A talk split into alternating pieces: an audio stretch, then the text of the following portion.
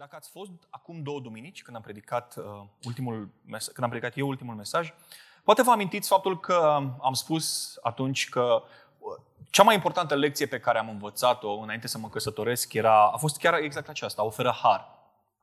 Um, a fost cea mai um, revelatoare, cea mai SF la momentul ăla.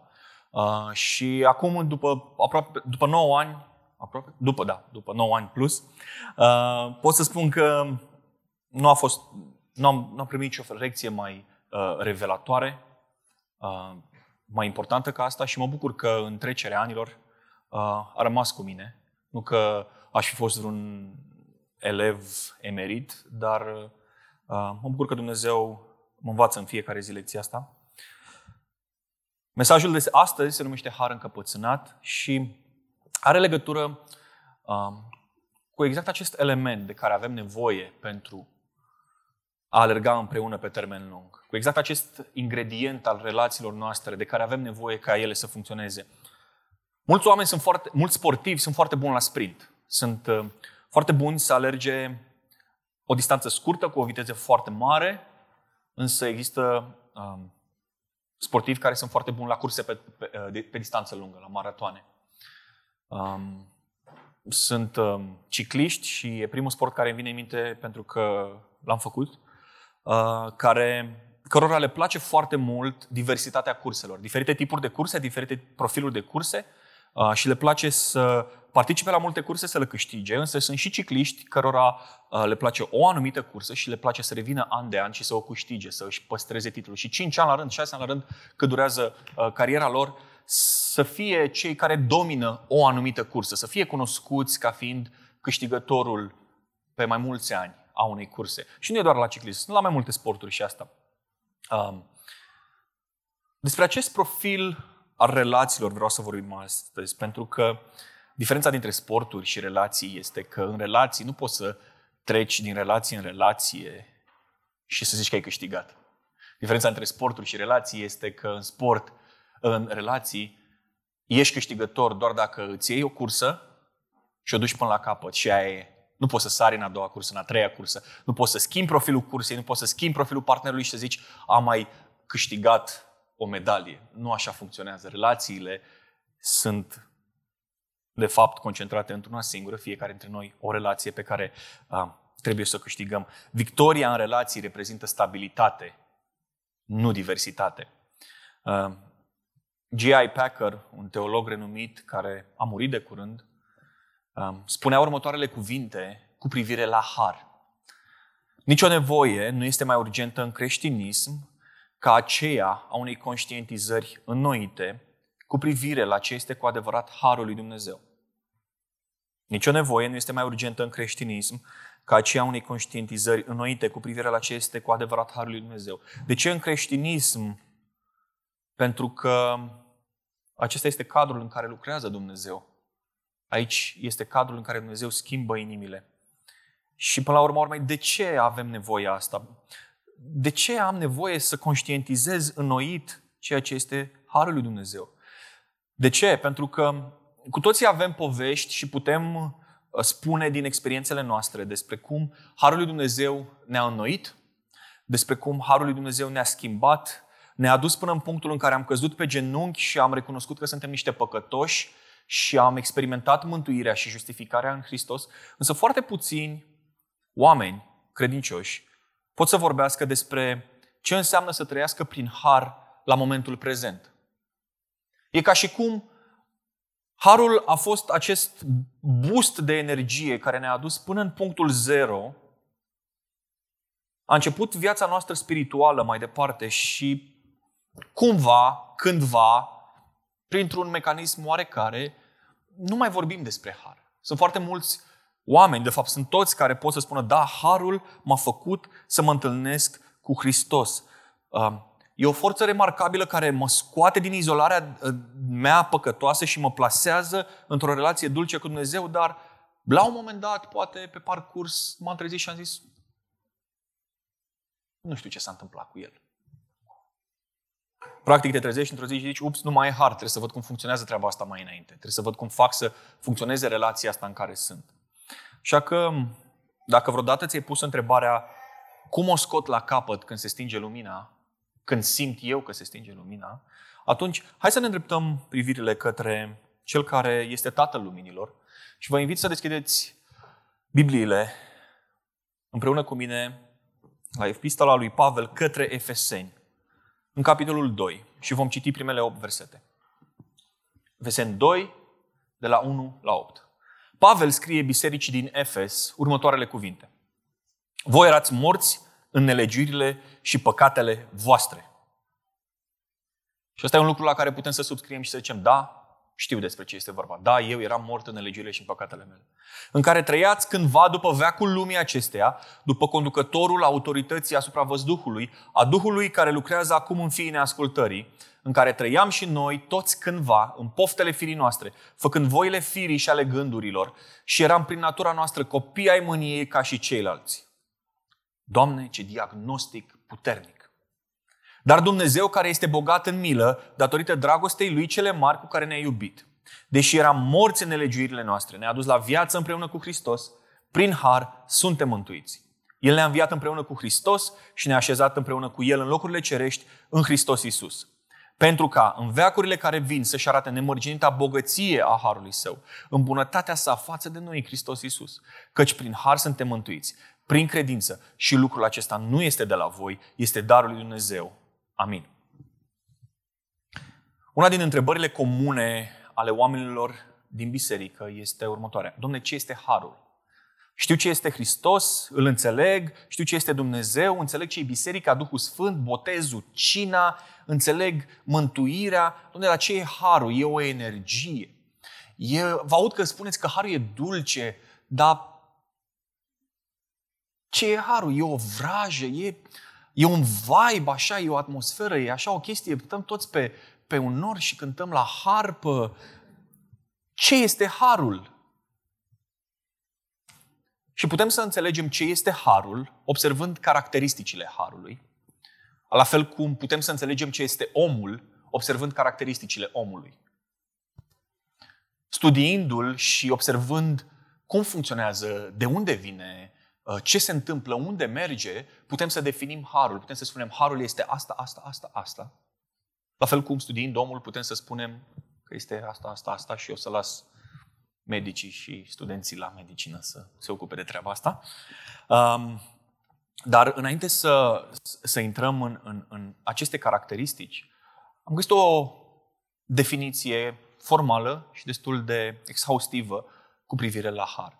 Um, Paul Zal, un teolog anglican, spunea următoarele lucruri despre har.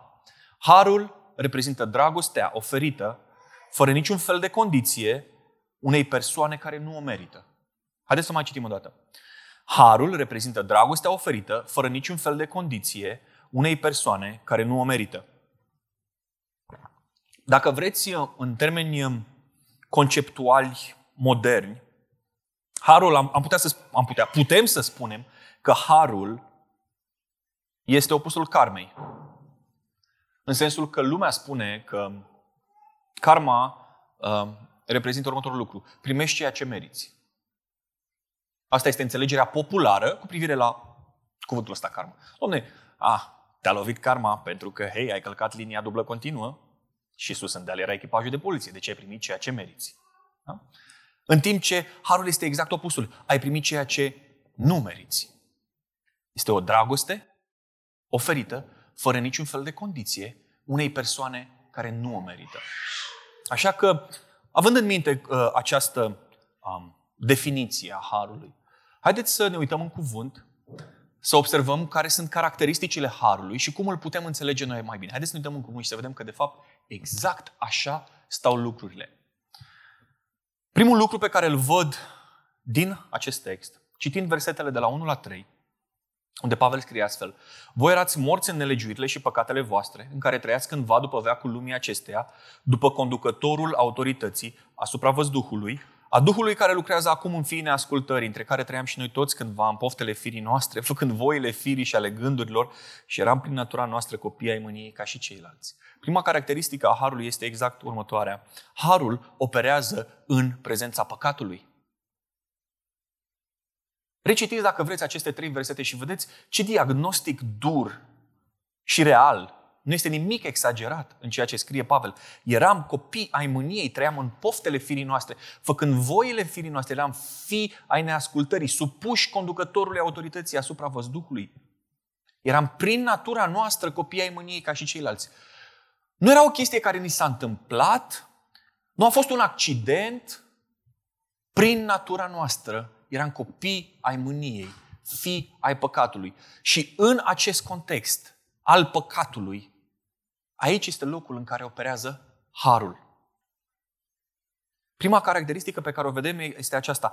Harul este contrapartida pe care Dumnezeu o oferă păcatului. Și de fapt, harul nici măcar nu începe când ne naștem. Da, ne-am născut în păcat, dar nu atunci începe harul. Harul, ca și mântuirea, starea de grație pe care Dumnezeu o manifestă față de noi, a fost hotărâtă și implementată înainte de a ne naște. El, care este sfânt, în momentul în care ne-a cunoscut, înainte să ne naștem, a hotărât să ne arate har. Romane 8 cu 28, pe aceea pe care i-a și cunoscut mai dinainte, i-a hotărât să fie asemenea chipului său, adică să le ofere har. Păcatul în care ne-am născut nu face decât să pună în mișcare harul. Nu face decât să apese pe butonul de start și să zică începe dansul. Însă harul era acolo când ne-am născut noi. Și el operează în noi pentru că noi suntem păcătoși. Și e important, esențial, să înțelegem că doar cei păcătoși au nevoie de har. Nu, nicăieri în Biblie nu o să vedeți că există pentru că nu există acest concept. Nu, nu o să vedeți că se spune pentru că nu există acest concept. Uh, Dumnezeu nu a arătat har Duhului Sfânt. Pentru că sunt una și aceeași persoană, vorbim de sfințenie. Dumnezeu a arătat har celor păcătoși. Dumnezeu își extinde grația manifestată prin oferirea atenției, oferirea grijii, oferirea timpului din timpului său către cei care au nevoie de ea, către fiii neascultării, fiii pierzării, care prin natura lor sunt păcătoși. Așa că dacă există cineva, dacă, dacă te consideri un păcătos, dacă consideri că relația în care te afli este o relație între doi oameni păcătoși, atunci te afli în locul potrivit. Ai gândirea potrivită. Dacă te recunoști că ești păcătos, e foarte bine pentru că harul este pentru tine. Dacă consideri că ești, just, dacă ești justificat prin propriile tale fapte și că tu n-ai niciun fel de păcat, tot ce poți să-ți urezi este succes și vezi tu cum te descurci. Dar dacă ești păcătos, ai nevoie de har. Și îl vei primi pentru că este darul lui Dumnezeu și este făcut în așa fel încât să fie oferit fiilor neascultării fără ca ei să facă vreun fel de efort, fără ca ei să facă vreun fel de muncă, fără ca ei să depună uh, efort. Nu e ca și cum noi putem să depunem efort pentru a primi Harul lui Dumnezeu. Este cadoul său pe care l-a gândit să ne-l dea încă de dinainte de a ne naște. Și El Harul operează în prezența păcatului. Asta e prima caracteristică a Harului. A doua caracteristică a Harului o văd în versetele 4 și 5. Dar Dumnezeu, care este bogat în milă, datorită dragostei Lui celei mari cu care ne-a iubit, deși eram morți în nelegiurile noastre, ne-a adus la viață împreună cu Hristos. Prin Har suntem mântuiți. Se spun multe lucruri despre Har în aceste cuvinte, însă unul dintre ele răsare și anume, Harul este inițiativa lui Dumnezeu. Ca orice lucru care își are originea în Dumnezeu, ca orice idee pornită din mintea lui Dumnezeu, ca orice acțiune care uh, ia formă din mâna lui Dumnezeu, harul este perfect și este complet. Iar scopul lui este glorificarea lui Dumnezeu. De ce spun asta? Pentru că Dumnezeu este glorificat prin lucrarea de mântuire pe care o face în noi. Și mântuirea o primim prin har. Faptul că de mii și mii de ani harul funcționează perfect și complet. Faptul că va mai funcționa pentru mii și mii de ani nu face decât să îl glorifice pe Dumnezeu. Și o, o, o imagine mai practică, mai, mai apropiată de realitatea vieților noastre este următoarea. De fiecare dată când venim în fața lui Dumnezeu și ne cerem iertare și plecăm de acolo cu conștiința curățită și cu convingerea că păcatele noastre au fost iertate, nu facem decât să depunem mărturie cu privire la faptul că harul este viu și este la lucru. De fiecare dată când iertăm o persoană care ne-a greșit și a venit și și-a cerut iertare, de fiecare dată când o persoană care ne-a greșit, mi-a greșit mie, poate să-și ridice capul și să plece bucuroasă că relația dintre noi funcționează. Nu fac decât să depun mărturie că da, harul există, l-am cunoscut, l-am experimentat și l-am dat mai departe. Și lucrul ăsta îl glorifică pe Dumnezeu. Validarea harului în viețile noastre, recunoașterea harului în viețile noastre, îl glorifică pe Dumnezeu. Un lucru care îmi place enorm în acest text este, în aceste două versete, 4 și 5, uh, construcția acestor versete. Și treaba asta e ușor de înțeles în contextul relațiilor.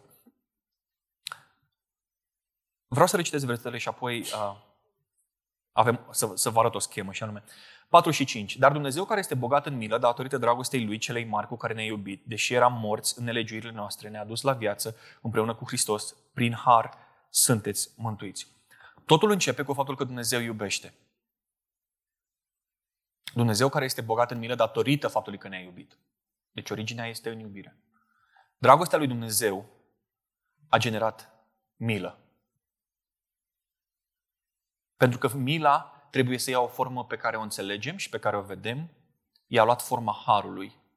Și în har avem mântuire. Totul pornește din dragoste și se termină la mântuire. Harul își are originea în dragostea lui Dumnezeu. Acum, hai să luăm schema asta, așa simplistă cum e, și să o aplicăm peste relațiile noastre. Peste relațiile pe care le, pe care le avem cu cei despre care spunem că iubim. Acum, harul care își are origine în dragoste și care te-a mântuit pe tine, nu ar trebui ca față, despre, ca față de cei pe care spui că iubești să genereze har? Dacă spui că iubești o persoană nu ar trebui să genereze harul pe care dragostea pe care ți-o poartă ție Dumnezeu l-a generat pentru tine? Cu alte cuvinte, ceea ce ai cunoscut, ceea ce ai experimentat, este ceea ce poți să faci cunoscut. Este ceea ce trebuie să faci cunoscut. Pentru că dacă, dacă Dumnezeu iubește și dragostea Lui naște har, și dacă tu iubești cu o dragoste din Dumnezeu, ar trebui ca dragostea ta să nască har. Locurile prin care ai fost, Ești un ghid bun pentru alții. Harul pe care l-ai experimentat este ceea ce trebuie să oferi mai departe. Cât de frumos și dureros în același timp este acest lucru. De ce spun asta? Pentru că e dureros pentru firea noastră pământească. Pentru că odată ce interacționăm cu Cuvântul lui Dumnezeu, nu prea mai avem loc de manevră. Nu prea putem să spunem, da, stai, ok, am înțeles, da, dragoste, milă, har, mântuire. Dar stai un pic, că tu nu înțelegi cum e relația mea cu soția mea sau cum e relația mea cu fratele meu. Tu nu înțelegi, stai un pic. Când, te, când deschizi cuvântul și înțelegi lucrurile astea, nu poți să spui stai un pic. Cine are curajul să zică stai un pic, Doamne, că ți explic eu. Stai că ți explic eu. Nu funcționează așa. Dacă ai experimentat Harul lui Dumnezeu, nu ai cum să îi reții și pe alții să experimenteze același lucru din partea ta. Iar aceasta a doua caracteristică, faptul că harul își este inițiativa lui Dumnezeu și are originea în Dumnezeu, uh, ne conduce fără doar și poate la o a treia caracteristică a harului. Și anume, harul este vestea bună. Versetele 5 și 6. Deși eram morți în nelegiurile noastre, ne-a dus la viață împreună cu Hristos, prin har suntem mântuiți. El ne-a înviat împreună cu Hristos și ne-a așezat împreună cu El în locurile cerești, în Hristos Isus. Faptul că harul operează în prezența păcatului, faptul că păcatul este în mine și harul și are originea în Dumnezeu, înseamnă că Dumnezeu poate să îmi ofere har, să parcurg toată, tot ceea ce înseamnă cursa vieții. Și asta e vestea bună. Prin har am primit mântuirea. Prin har am putut să aud Evanghelia și am, pot, am putut să fiu scos din întuneric și adus la lumină. Dar prin har am în continuare am, carburant în sistemul meu pentru relațiile mele, pentru jobul meu, pentru familia mea, pentru căsnicia mea. Faptul că vine de la Dumnezeu și operează în prezența păcatului, adică în inima mea, înseamnă că harul este acolo unde sunt eu. Și de fiecare dată când dau cu capul de, su- de, de, de pragul de sus și de fiecare dată când uh, cineva dă cu capul de pragul de sus în relație cu mine, harul este acolo, disponibil pentru a fi experimentat.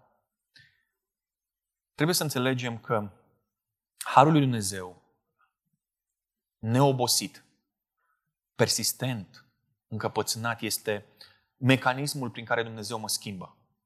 În fiecare zi. Și aici vin, revin la ceea ce spuneam la început, că sunt mulți oameni care vorbesc despre har.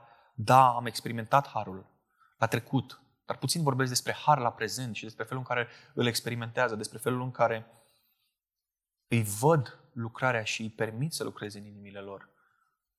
Dragostea lui Dumnezeu nu face decât să pună um, cărbuni pe focul harului și să transforme păcatele mele în cenușă. Trei caracteristici ale harului. Vine din Dumnezeu, este vestea bună și operează în prezența păcatului. Um, dar unul din cele mai frumoase este următorul lucru. Harul este o bogăție fără margine, fără margini, persistentă în istorie. Citeam în primele versete că totul a început înainte de existența noastră. Că același har care m-a sfințit și m-a îndreptățit înaintea lui Dumnezeu, același har care a făcut posibil ca să nu mai, să nu mai existe un zi de despărțire între mine și Dumnezeu, este același har care împinge până la finalul zilelor mele. Și ce e frumos este că harul nu, este, nu se primește cu porția, nu e un medicament pe care îl dai ca medicament norofenul pe care îl dai copilului cu lingurița, 5 ml, și mai dai 5 ml peste 4 ore. Sau dacă ești tată, probabil dai după 2 ore ca să nu vadă mama. Vorbesc din experiență. Da, nu e cu checkpoint-uri, nu e, harul nu-l primești până la 30 de ani, până la 40 de ani, până la 50 de ani, până la 60 de ani.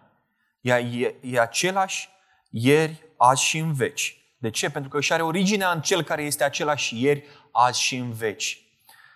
După ce Pavel vorbește despre uh, începutul harului în vremuri în care noi nu existam și apoi, uh, după ce vorbește despre treaba asta, uh, mută lentila pe uh, starea noastră degradată, după aceea se mută cu lentila pe viitor și pe starea permanentă a harului. Versetul 7 mă face să înțeleg că chiar și cei mai profunzi dintre noi, chiar și cei mai iscusiți teologi și um, studenți ai Bibliei, deși pot formaliza într-un, în cele mai bune cuvinte ale lor ce este harul, deși pot expune o idee și uh, pot expune teorii despre har, niciunul dintre noi nu putem să, preve- să prevedem ceea ce va lucra Harul și ceea ce va face Harul. De ce? Pentru că, așa cum descrie Pavel celor din Efes, în veacurile care vin, Dumnezeu își va arăta nemărginita bogăție a Harului Său, în bunătatea sa față de noi, în Hristos Isus. Ce vreau să spun este următorul lucru. Harul este exact ceea ce spune Pavel aici. O comoară, o bogăție, o valoare care trebuie prețuită mai mult decât casa ta, mai mult decât contul tău bancar, mai mult decât cele mai profunde și cele mai mișto experiențe pe care le poți avea pe pământul ăsta, mai mult decât cea mai puternică poziție pe care o poți avea în cariera ta, harul este o bogăție fără margini. Și datorită faptului că ne-am născut în păcat și suntem limitați, nu putem să înțelegem complet lucrul ăsta. Și cred că e bine să lăsăm, cred că e bine să existe această uh, undă de mister. Pavel spune, Dumnezeu, în veacurile în care vin, își va descoperi bogăția harului său. Adică vor veni lucruri pe care noi nu le putem înțelege și la care nu ne putem, nu ne putem gândi acum. Și e ok. Pentru că asta face harul atrăgător și îl validează că așa cum a fost, așa cum este și schimbă, așa va fi în continuare. Și din, în plus, vor veni bogății ale harului pe care nu le putem înțelege. Câți dintre noi alegem să aplicăm în relațiile noastre, atunci când dăm de greu, um, teorii de autocontrol, de clarificare, teorii, întrebări. Câți dintre noi alegem să punem în aplicare în relațiile noastre um, ceea ce Biblia definește ca fiind înțelepciune umană și nu spun că lucrul ăsta este rău. Însă, concentrându-ne doar pe asta, renunțăm la a aplica Harul lui Dumnezeu. Renunțăm la a aplica rețeta care ne-a fost aplicată nouă și care, ce să vezi, a funcționat. Alegând întotdeauna um, înțelepciunea umană, mi-e ușor să folosesc cuvintele astea, um, și apelând la Dumnezeu ca fiind ultima noastră șansă, ca fiind uh, soluția pe care, ok, hai să o fac când nu mai am soluții. Nu facem decât să discredităm Harul lui Dumnezeu. Nu facem decât să spunem, da, hai că vedem. Și să îi scădem din valoare. Când Biblia spune, este o bogăție care trebuie prețuită. Când ai un cont bancar mare, când ai, ca să nu zic un cufăr cu bani, că n-a, mai văzut, n-a văzut nimeni din sala asta un cufăr cu bani, da? Nu te gândești, nu te uiți la el, mm, da, o să ajungem și la el. Acum avem probleme cu bani, nu putem să ne plătim rata luna asta, hai că vedem cum facem, dar nu folosim contul ăla bancar pe care ni-l alimentează Dumnezeu. Înțelegeți ce zic? Nu. Când ai o problemă cu banii, te duci fix la contul ăla, ești în ING și ești mm, plată între conturile mele. Da? Asta ar trebui să fie atitudinea pe care o avem față de har. Fiind o bogăție fără margini pe care Dumnezeu ne-a dat-o, ar trebui să fie prima noastră, prima soluție la care alergăm. Prima ușă pe care o deschidem. Sunt, sunt patru lucruri minunate despre har. Este o bogăție fără margini care ne-a fost dată și pe care recunosc că n-am știut să o prețuiesc întotdeauna și sunt sigur că nu, nu sunt singurul care poate să spună că n-a știut cum să prețuiască această bogăție. Și are originea în Dumnezeu. Nu se va termina, are, este veșnică și operează în inima mea, în inima păcatului. Sunt patru caracteristici care definesc harul. Acum, dacă am văzut ce este harul, hai să vedem ce face harul. Ce face harul în viața mea? Ok, sunt patru caracteristici, dar ce fac cu ele? Ce se întâmplă cu ele? Ce face harul în viața mea? Primul lucru, harul îmi dă puterea să renunț la cele vechi. Harul a fost dat ca eu să învăț să renunț la ceea ce Biblia numește neevlavie și anume păcat, ca eu să învăț să renunț la toate lucrurile care mă defineau înainte, poftele firii, voile firii, copil al firii, copil al mâniei și să trăiesc de acum, cum tot Pavel scrie foarte frumos, într-un mod cumpătat, drept și evlavios. Dacă credea cineva că harul este greșește complet. Dragilor, și îmi pare rău pentru cei care credeau că terminând facultatea și intrând la job au terminat cu școala. Harul este un profesor. Și este un profesor care face mai mult decât să transmită o informație. Care doar să arunce cu informații către noi. Este un profesor care vine, se implică pe axa vieții mele și are o acțiune foarte bine în minte definită. Harul este aici ca să mă învețe cum să trăiesc în familia mea, în relațiile mele. Și când zic în familia mea, nu mă refer doar la cei căsătoriți. În familiile, în relațiile mele pe care le am cu părinții, pe care le am cu fratele meu, cu sora mea, cu copiii mei, cu prietenii mei, cu grupul de tineri din biserică, cu prietenii de la bloc, cu prietenii din copilărie, cu viitorii mei prieteni. Harul este aici ca să mă învețe să trăiesc. Și este aici până în ultima zi a existenței noastre. Așa că avem acest profesor cu noi până în ultima zi a existenței noastre. El este aici să ne învețe cum să renunțăm la cele vechi și cum să le aplicăm pe cele noi, cum să trăim. Un învățător, un profesor transformat în antrenor. care aleargă alături de noi pe margine și insistă să alergăm pe către Dumnezeu. Ne pregătește înainte de cursă și ne motivează și în timpul cursei. Și aici vreau să fac o mică paranteză. Creșterea noastră spirituală, maturizarea noastră spirituală, evoluția noastră spirituală, dacă vreți, nu se întâmplă pentru că noi suntem elevi de nota 10. Nu se întâmplă pentru că noi suntem niște tocilari.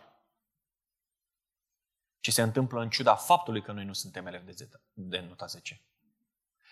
Creșterea noastră spirituală se întâmplă în ciuda faptului că noi nu suntem niște tocilari. Și toți tocilarii zic, mm, cum adică nu suntem tocilari?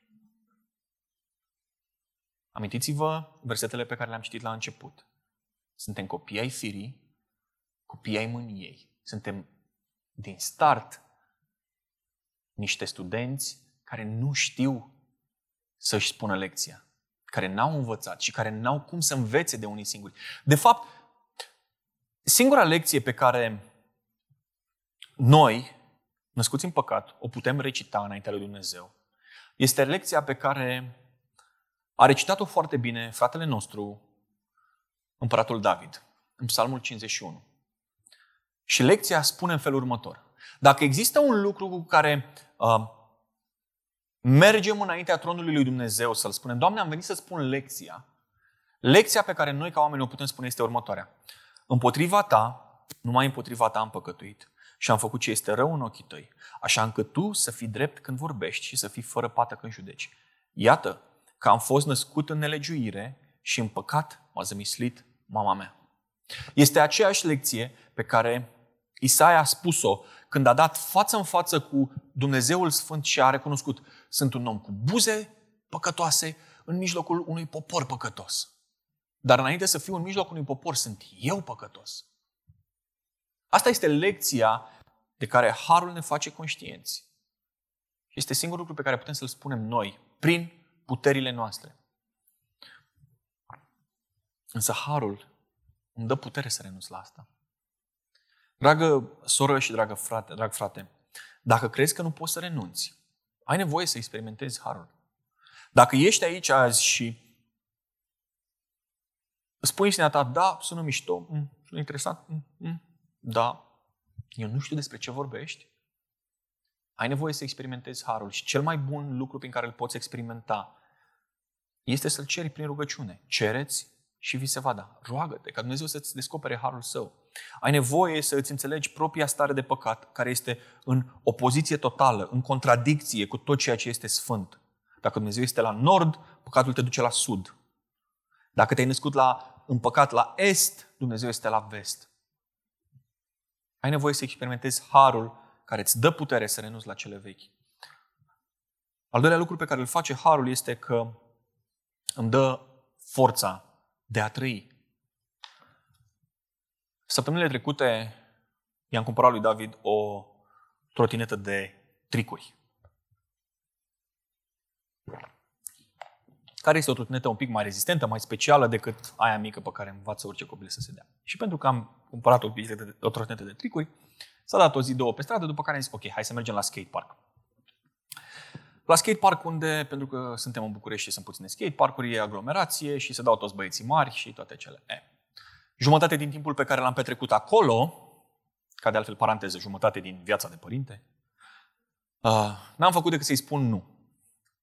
Nu te da încet, nu te opri pe rampă, nu te uita înapoi, nu ai venit aici la promenadă, nu te plimba să te vadă mami să-ți facă poze, aici te dai. Da? Jumătate din ora petrecută acolo a fost nu, nu, nu, nu, nu, nu, nu. Dacă ați fi fost acolo și m-ați fi văzut, ați fi zis, băi, ciudat stil de a-ți crește copilul. Pentru că cealaltă jumătate a vieții de părinte, ca și cealaltă jumătate de oră uh, petrecută acolo, a, a, fost în, a fost să-i spun ce să facă, nu doar ce să nu facă.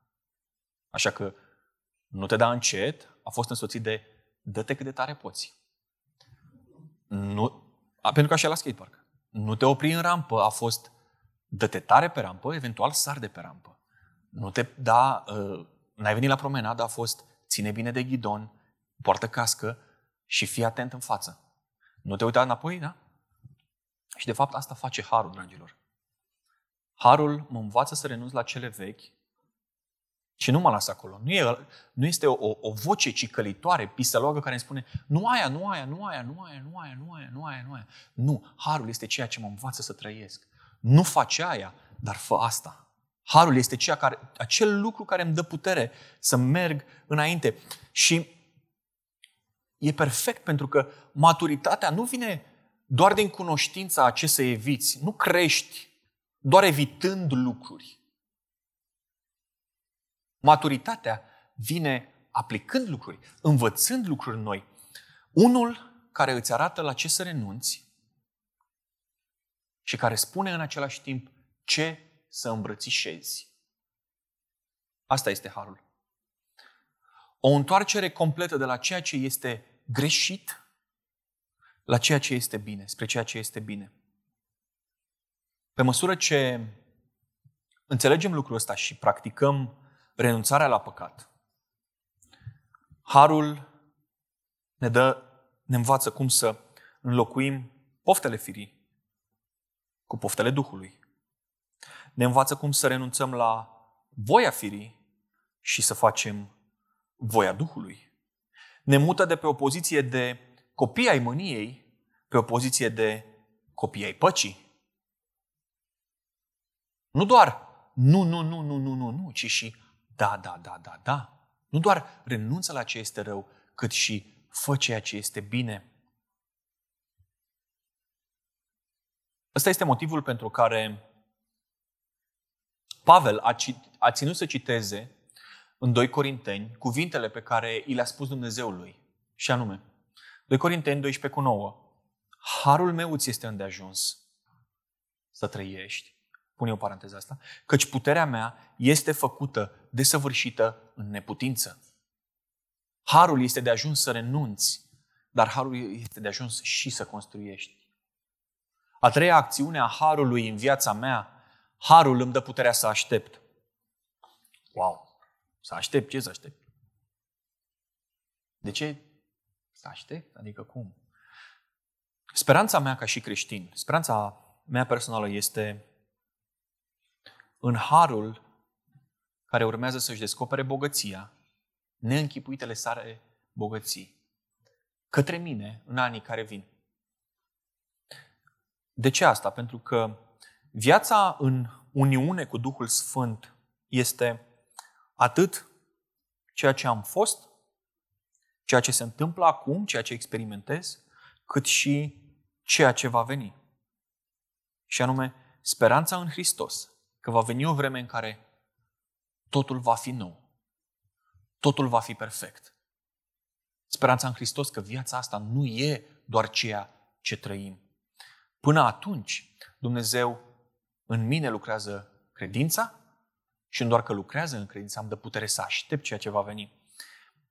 Așteptarea produce în în uh, suflete și în relații lucruri pe care nimic altceva nu le poate produce. Și asta este o lecție pe care trebuie să o învățăm. Și foarte mulți dintre noi, inclusiv eu, o învățăm pe calea cea grea. De foarte multe ori când apar probleme în relații, eu sunt genul de om care vrea să le rezolve atunci pe loc. Nu mergem mai departe până nu rezolvăm problema asta acum, aici, nu mă interesează ce se întâmplă, nu mă interesează că n-ai chef, nu mă interesează care-i treaba, nu mă interesează că copilul n-a mâncat, să ia ceva dulce și să tacă din gură. Vreau să rezolvăm problema asta. Așa sunt, a, ăsta e temperamentul meu. Poate are legătură cu faptul că uh, sunt obișnuit cu fast food-ul și nu o să renunț niciodată la el, dar sunt momente, adesea sunt momente în căsnicia mea în care uh, vreau ca lucrurile să fie rezolvate imediat. Și cred că toți am trecut sau am experimentat bucata asta. Nu știu dacă e cineva care poate să zică, da, eu și cu soția mea, din momentul în care ne-am căsătorit, sau eu și cu soțul meu, din momentul în care ne-am căsătorit, da, noi am înțeles că trebuie să avem răbdare unul cu altul și nu ne-am grăbit și n-am pușuit și uh, n-am bătut din picior, n-am bătut cu pumnul în masă, nu, nu. Dumnezeu, în schimb, este un specialist răbdător care lucrează cu atenție toate cele mai mici detalii. Dacă în viața reală putem să spunem, da, acest hamburger este gata în două minute, și știm că ăla numai hamburger nu e, dar ne mințim cu gândul ăla, în viața spirituală, în viața de relații, nu putem să spunem, această problemă se va rezolva în două minute. De ce? Pentru că cioplirea unui caracter evlavios, asemenea cioplirii unei statui, necesită timp, necesită răbdare, necesită autocontrol, necesită finisare, necesită cinci tipuri de dalte și trei tipuri de bormașină și nu se rezolvă totul doar cu un cuțit pe loc. Și asta face harul. El interacționează atât cu, cu timpul cât și cu eternitatea. Viața pe care o trăim noi aici, pe pământ, este, dacă vreți, o sală de așteptare pentru eternitate. Putem să o asemănăm cu multe lucruri, dar putem să o asemănăm și cu treaba asta. O sală de așteptare pentru ceea ce va să vină. Pentru lucrurile care se vor descoperi atunci când va veni un cer nou și un pământ nou, când totul va fi perfect. Iar ceea ce face harul în timp ce eu stau în sala asta de așteptare este că îmi dă puterea să lucrez pe pământ și să și aștept în același timp. Și să am încredere că Dumnezeu își împlinește voia perfectă și este glorificat în timp ce lucrez și în timp ce aștept. În timp ce harul persistent lucrează în relațiile noastre, să ne facă tot mai asemănători cu Hristos, atât pe noi, cât și familia noastră, cât și relația noastră. În timp ce harul lucrează în mine gândul lui Hristos. Care gând al lui Hristos? Și anume, care s-a dat pe sine pentru biserică, În același timp, eu îl aștept pe Hristos. Și aștept ceea ce El urmează să mi aducă. El este glorificat atât în lucrarea mea, cât și în așteptarea mea. Vreau să citesc ultimul verset din acest pasaj, versetul 8. Căci prin har sunteți mântuiți, prin credință, și lucrul acesta nu este de la voi, este darul lui Dumnezeu. Pavel reia din nou acest gând al darului lui Dumnezeu, a faptul că tot ceea ce avem, tot ceea ce considerăm că este puternic în noi, că se întâmplă în noi, toate lucrurile pe care, pentru care suntem mulțumitori, sunt de la Dumnezeu, nu sunt ale noastre. Harul nu a fost niciodată o filozofie inventată uman. Așa că, cu aceste cuvinte ale lui Pavel, prin har sunteți mântuiți. Dacă e să fiți ceva sunteți prin har. Vă invit să ne plecăm capetele și să lăsăm cuvintele astea să ne inspire la o rugăciune împreună. Tatăl nostru care ești în ceruri, Doamne, stăm descoperiți în fața cuvântului Tău. Cu firea noastră pământească, Doamne, stăm descoperiți în fața cuvântului Tău, așa cum Tu ne-ai făcut, Doamne, și vrem să-ți mulțumim pentru harul pe care ai ales să-l împarți cu noi. Pentru harul pe care ai ales să-l transformi într-un profesor pentru viețile noastre. Pentru harul care a fost și harul care va fi. Doamne, adevărul este că nu meritam nicio secundă din grija Ta, nicio secundă din atenția Ta, nicio secundă din timpul Tău și totuși ai hotărât să împarți cu noi toate secundele veșniciei care va veni. Iar lucrul ăsta ne lasă fără cuvinte, ne lasă zdrobiți. Recunoaștem, Doamne, cu sufletele aplecate în fața măriției Tale, că frumusețea iubirii Tale, Doamne, e mai mult decât ne puteam închipui și mai mult decât puteam să ne imaginăm. Doamne, vrem să-ți mulțumim și să ne dedicăm. Vrem să ne inspirăm de la Tine. Doamne, vrem să te copiem fără niciun fel de rușine, fără niciun fel de jenă și să trăim arătând harul care ne-a fost arătat. Doamne, fii Tu inspirația noastră în fiecare zi. Frumusețea Ta, Doamne, să o, vrem, vrem să o vedem cum cioplește frumusețe peste ruinele noastre, Doamne. În Tine ne încredem că lucrezi în feluri în care nu le putem înțelege, Doamne. Știm că Harul își va arăta bogății pe care nu le putem închipui și nu le putem ghici. Și mai bine că nu putem să ghicim noi ce ai Tu să faci. În Tine ne încredem pentru toate zilele vieții noastre pe pământ, dar mai ales pentru speranța pe care o avem că va veni un cer nou, va veni un pământ nou și toată durerea va fi îndepărtată, Doamne, datorită Harului Tău. Toate lacrimile vor fi șterse datorită Harului Tău. Și vom sta în prezența Ta și ne vom închina. Și nu o să ne plictisim, ci o să ne placă la nebunie. Îți mulțumesc pentru zilele alea de abia le aștept, Doamne. Fii binecuvântat.